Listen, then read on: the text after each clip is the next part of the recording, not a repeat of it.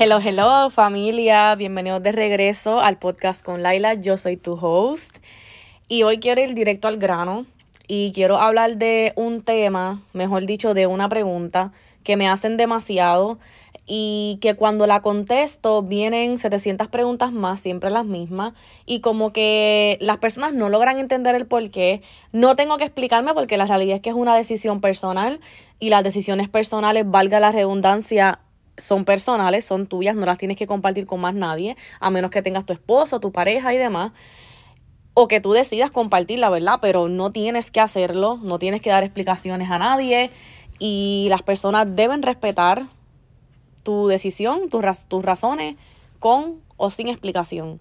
¿Por qué quiero compartir esto? Porque pienso que les va a dar otro punto de vista, porque pienso que van a entender un poquito más el detrás de la situación, no solamente en mi caso, sino en el caso de otro. Y honestamente, para normalizar un poco este tipo de pregunta, como lo es cuando les dicen a las mujeres, ah, ¿cuándo te vas a casar? o ¿cuándo vas a tener hijos? o ¿cómo es posible que tú no quieres ser mamá? Todas estas preguntas son bien del año uno y son cosas que tenemos que normalizar, que no todo el mundo quiere ser papá, que eso es entendible y que eso se respeta y que no es, no es ni incumbencia de nadie, creo que, creo que así es que se dice, no es problema de nadie si la persona quiere o no ser papá, si la persona quiere o no, casarse. Esa no es la pregunta o el tema del cual voy a hablar, pero va de la mano y creo que junto con ese de, de tener hijos es uno de los más que cuando se da la situación como que la gente se queda, ¿qué? ¿Por qué? Y es que la gente se asombra demasiado o me preguntan o no entienden cuando yo digo que yo no bebo. Y aunque es entendible porque la gente que me conoce de años saben que yo bebía jueves, viernes, sábado y domingo, que era lunes y ya yo estaba pensando en el jangueo del jueves, que muchas veces fui a la universidad hangover, como que fui al jangueo, me acosté a dormir, me levanté y fui para la universidad. Ahora no me cogen ni, ni aunque me cuesta a las 8 de la noche. Em, ¿Qué más? Entiendo, entiendo que esa era una Laila de antes que ya no es y que es difícil en especial para las personas que te rodean aceptar y entender tu cambio. ¿Qué pasa? Yo dejé de beber por muchas razones, no solamente porque soy cristiana. Esto es un tema que mm, a mucha gente le incomoda no, y que no entienden, literal te dicen, ah, pero yo no entiendo por qué tú no puedes darte una cerveza o porque tú no puedes darte una copa de vino. Y mira si es tanto el desconocimiento que dicen, pero es que hasta Jesús bebió. Y todo eso yo lo quiero aclarar aquí, comenzando por la razón por la cual yo no bebo, que pues como les dije es el tema inicial. Yo dejé de beber porque yo me estaba dando cuenta que para olvidar yo estaba recurriendo al alcohol. Yo no era alcohólica, pero me di cuenta que si yo me iba para un jangueo, cada vez que me iba para un jangueo, y ni un jangueo, gente, vas a comer a un restaurante con tus amigas o saliste a darte unos drinks o lo que fuera, yo me terminaba bajando una botella, yo terminaba con cinco o seis palos encima y en adición a eso yo me iba manejando de regreso y aunque crecimos, yo crecí viendo esto como que está bien porque estás pasando un buen tiempo con tus amistades y que de malo tienes una copita, es bien fácil olvidar la cuenta que llevas, es bien fácil picarte como decimos en Puerto Rico, get tipsy y no te des cuenta y luego te montas en un carro y manejas y esto es una cantaleta de años atrás que seguirá por los siglos de los siglos porque somos irresponsables y lo seguimos haciendo. Así que yo me di cuenta de eso demasiadas veces con mi expareja. Yo estaba sola y yo me emborrachaba en la casa porque me sentía sola. Yo estaba en California, mi familia estaba en Puerto Rico, los problemas con mi mamá, muchas cosas. Una vez me encontró tiré en el piso. Wow, yo nunca he dicho esto. Yo nunca he dicho esto a nadie. Una vez me encontró tiré en el piso llorando por una situación o por trauma de mi niñez con mi mamá, que nadie habla de ellos, pero somehow tú te das dos copas y terminas hablando de cuando tenías tres años y del trauma que pasaste a los cinco años. Entonces es como que, ¿por qué lo estoy haciendo? ¿Por qué lo estoy haciendo? ¿Cuál es el beneficio? No me hace bien. Así que esa era una práctica que yo tomaba antes, aparte, y me confirman, cuando te dejas del novio, cuando te colgaste en una clase de la universidad, te botaron del trabajo o tuviste un mal día, literal, suben una foto en la barra más cercana, en el restaurante más cercano y dicen, me la merezco, me la merecía. Ah, después de un día tan tedioso o después de un día tan largo, me lo merezco o te estaba esperando con ansia. En alguna parte del mundo son las 5 de la tarde, boom, la copa de vino. Lo normalizamos, la cultura lo normaliza, como que el alcohol se toma para hacerte sentir bien. Pero ¿por qué tenemos que recurrir al alcohol para sentirnos bien? Y eso era algo que yo hacía, que no me daba cuenta como muchas personas y que cuando vengo a Dios, Dios me da la convicción de que estoy haciendo algo que no me hace bien. Así es como Dios funciona, ¿ok? Él saca las cosas de tu vida no porque le da la gana, aunque sí, porque Dios es Dios y a él nada se le cuestiona, sino porque Dios te hace aware, consciente, te da esa convicción de que lo que estás haciendo a ti no te hace bien, a ti no te, no, no, está correcto para ti. Así que cuando yo, yo caí en mi depresión que me llevó a la iglesia, la depresión de la, de la que he hablado por estos últimos año y medio, yo dije, que esto fue antes de asistir a la iglesia en que estoy ahora, pero ya yo pues había hecho mi, ya yo había tenido mi surrender, no sé cómo se dice eso en español ahora mismo, y yo decidí no tomar porque yo no quería volver a esos patrones que yo había tenido en California o a lo largo de mi vida creciendo, lo que fuera. Yo hasta choqué una vez manejando porque estaba tomada. Esto fue en Puerto Rico. Yo estaba llegando de un jangueo una, dos de la mañana y subí esmandada por la cuesta porque yo, mi casa de mi papá en Puerto Rico es en campo y yo choqué la guagua de mi papá porque iba esmandada y caí como que en el en, en el islo, en el islote, la, en la cuneta, le decimos nosotros.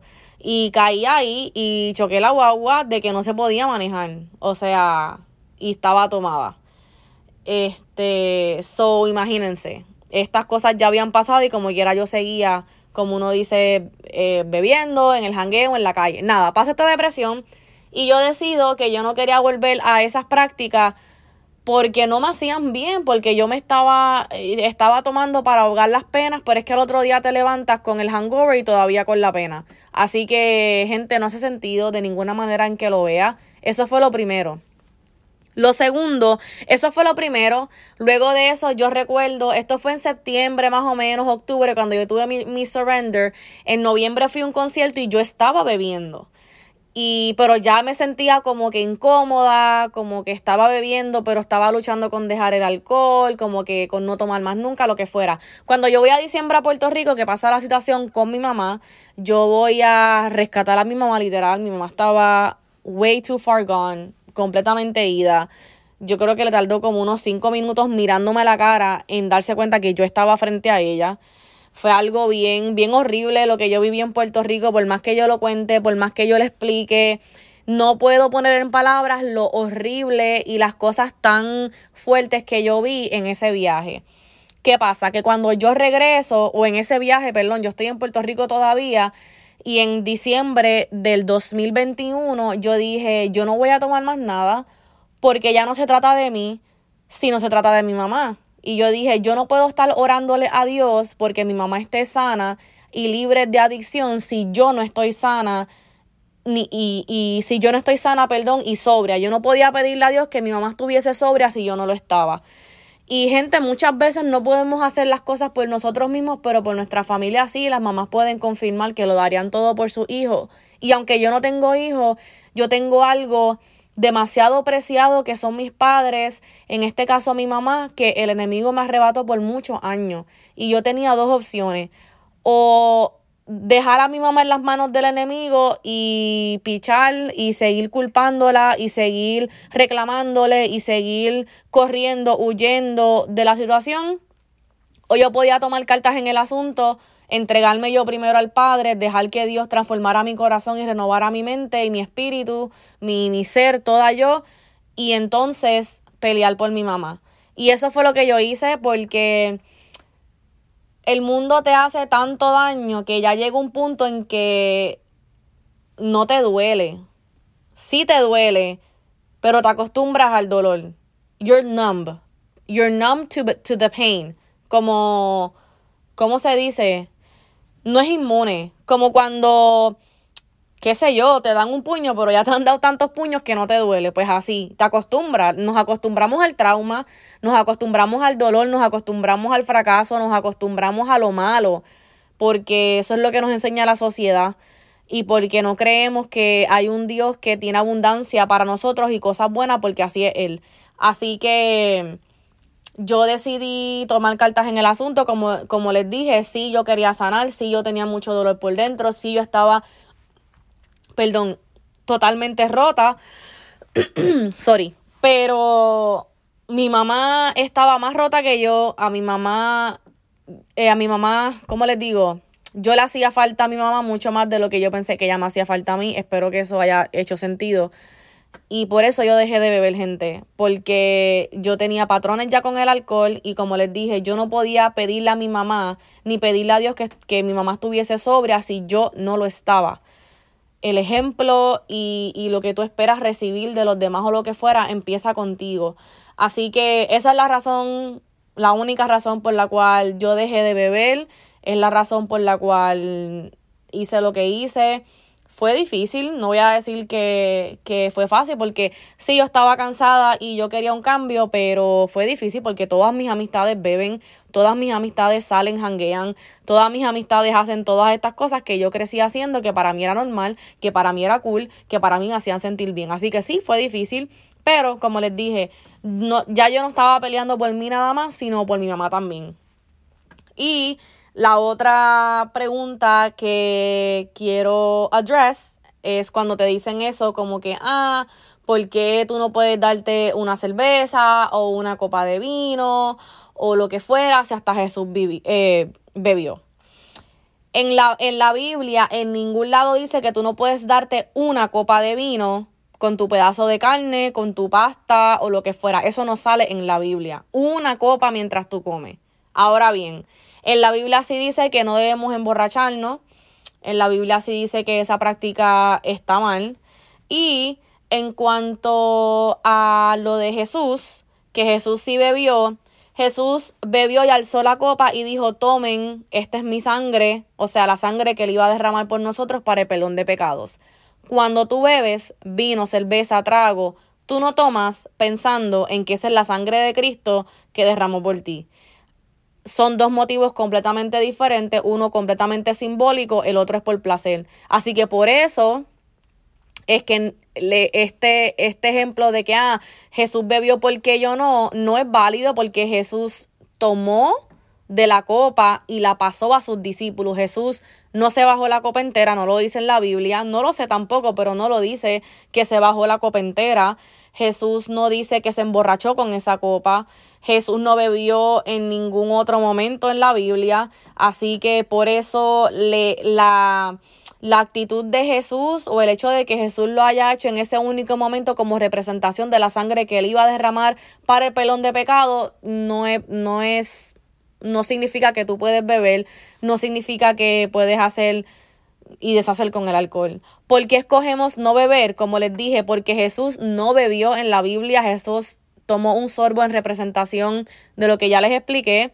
No bebemos porque beber te lleva a emborracharte y la Biblia dice que no debes emborracharte y escogemos simplemente no abrir esa puerta del alcohol en nuestras vidas, mucho menos si tienes un historial pasado de alcohol, de uso o abuso de alcohol o de uso o abuso de drogas, una vez esa puerta se cierra, no la abrimos porque somos vamos a seguir siendo humanos hasta nuestro último respiro. La carne siempre va a ser carne y la carne siempre nos va a hacer tropezar, dice la Biblia. Por eso también dice que tenemos que cargar nuestra cruz todos los días y seguir al Padre, porque somos humanos, porque erramos, porque fallamos, porque los deseos del pasado vuelven, porque las cosas del pasado vuelven a, a atormentarnos y tenemos que seguir buscando a Dios todos los días para hacernos fuertes en esa área que antes éramos débiles. Ahora, el hecho de que ya tú sientas que eres fuerte en esa área no significa que ya vas a dejar de buscar a Dios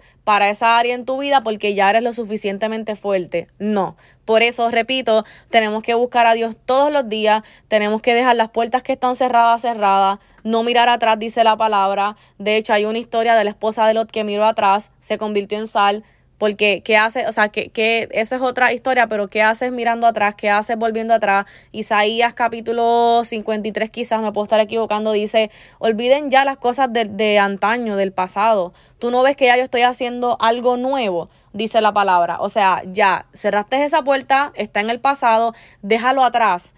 Ahora se camina hacia el frente, ahora vamos en dirección a lo que Dios tiene para nosotros y por eso es que escogemos, repito, no beber porque ya les expliqué, Jesús no bebió en un jangueo, Jesús no bebió con los panas, Jesús solamente lo hizo simbólico y de lo que tenemos entendido fue un sorbo en representación de un, del máximo sacrificio que ha habido en toda la historia. Así que esa es mi respuesta para ustedes. Espero que tengan otro insight, otra perspectiva de por qué los cristianos no bebemos o dejamos de beber o por qué no estamos de acuerdo con eso, por qué no lo eh, eh condone van a pensar que yo soy gringa, pero este es el, el, el curse, por decirlo así, de cuando eres bilingüe y piensas en dos idiomas. No es que me crea la más gringa, no es que tú sabes, no, es que realmente pienso en dos idiomas y pues el, el primero que salga es el que, el que voy a decir. Anyway, eso es a lo que, a lo que me refiero. Creo que es la primera vez que hablo en detalle de por qué. Usualmente no lo hablo. Usualmente cuando me preguntan siempre digo porque sí, porque quise dejar de beber. Nunca entro en detalle, aunque recién me trajeron a como que me dieron otra perspectiva de, de, que cuando estas cosas pasan es un buen momento para contar tu testimonio de por qué tú no lo hiciste. Y mi respuesta fue que honestamente, para mí yo siento que todavía es tan reciente que yo no quiero hablar de estas cosas cada vez que alguien me pregunta. Creo que también es totalmente válido, creo que en algún momento sí voy a poder hacerlo. Mientras tanto, aquí está en el podcast para ustedes, para que pues se lo lleven, agarren lo que, lo que, lo que sea importante, lo que necesitaban escuchar de esto. Espero haberles dado una perspectiva diferente. Espero que entiendan un poquito mejor la razón, el por qué, no solo mío, sino de otras personas y de que esas cosas están bien, aparte de que el alcohol no aporta nada, absolutamente nada positivo en tu vida. No te sientes bien al otro día, gastas dinero. La recuperación depende de, la edad que tenga, confirmen, te toma, antes, antes te tomaba 8 horas de sueño la recuperación, ahora nos toma 3 días mientras seguimos entrando en edad. Así que te cambia quién tú eres, te pones de mal humor, empiezas a pelear con todo el mundo. O sea, nada bueno viene del alcohol. Nada, gente, absolutamente nada. Así que, nada otra vez.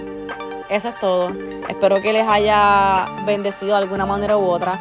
Espero que les haya brindado un poco de entendimiento. Gracias por estar aquí. Recuerden que la fe activa el reino y yo los veo los escucho en la próxima.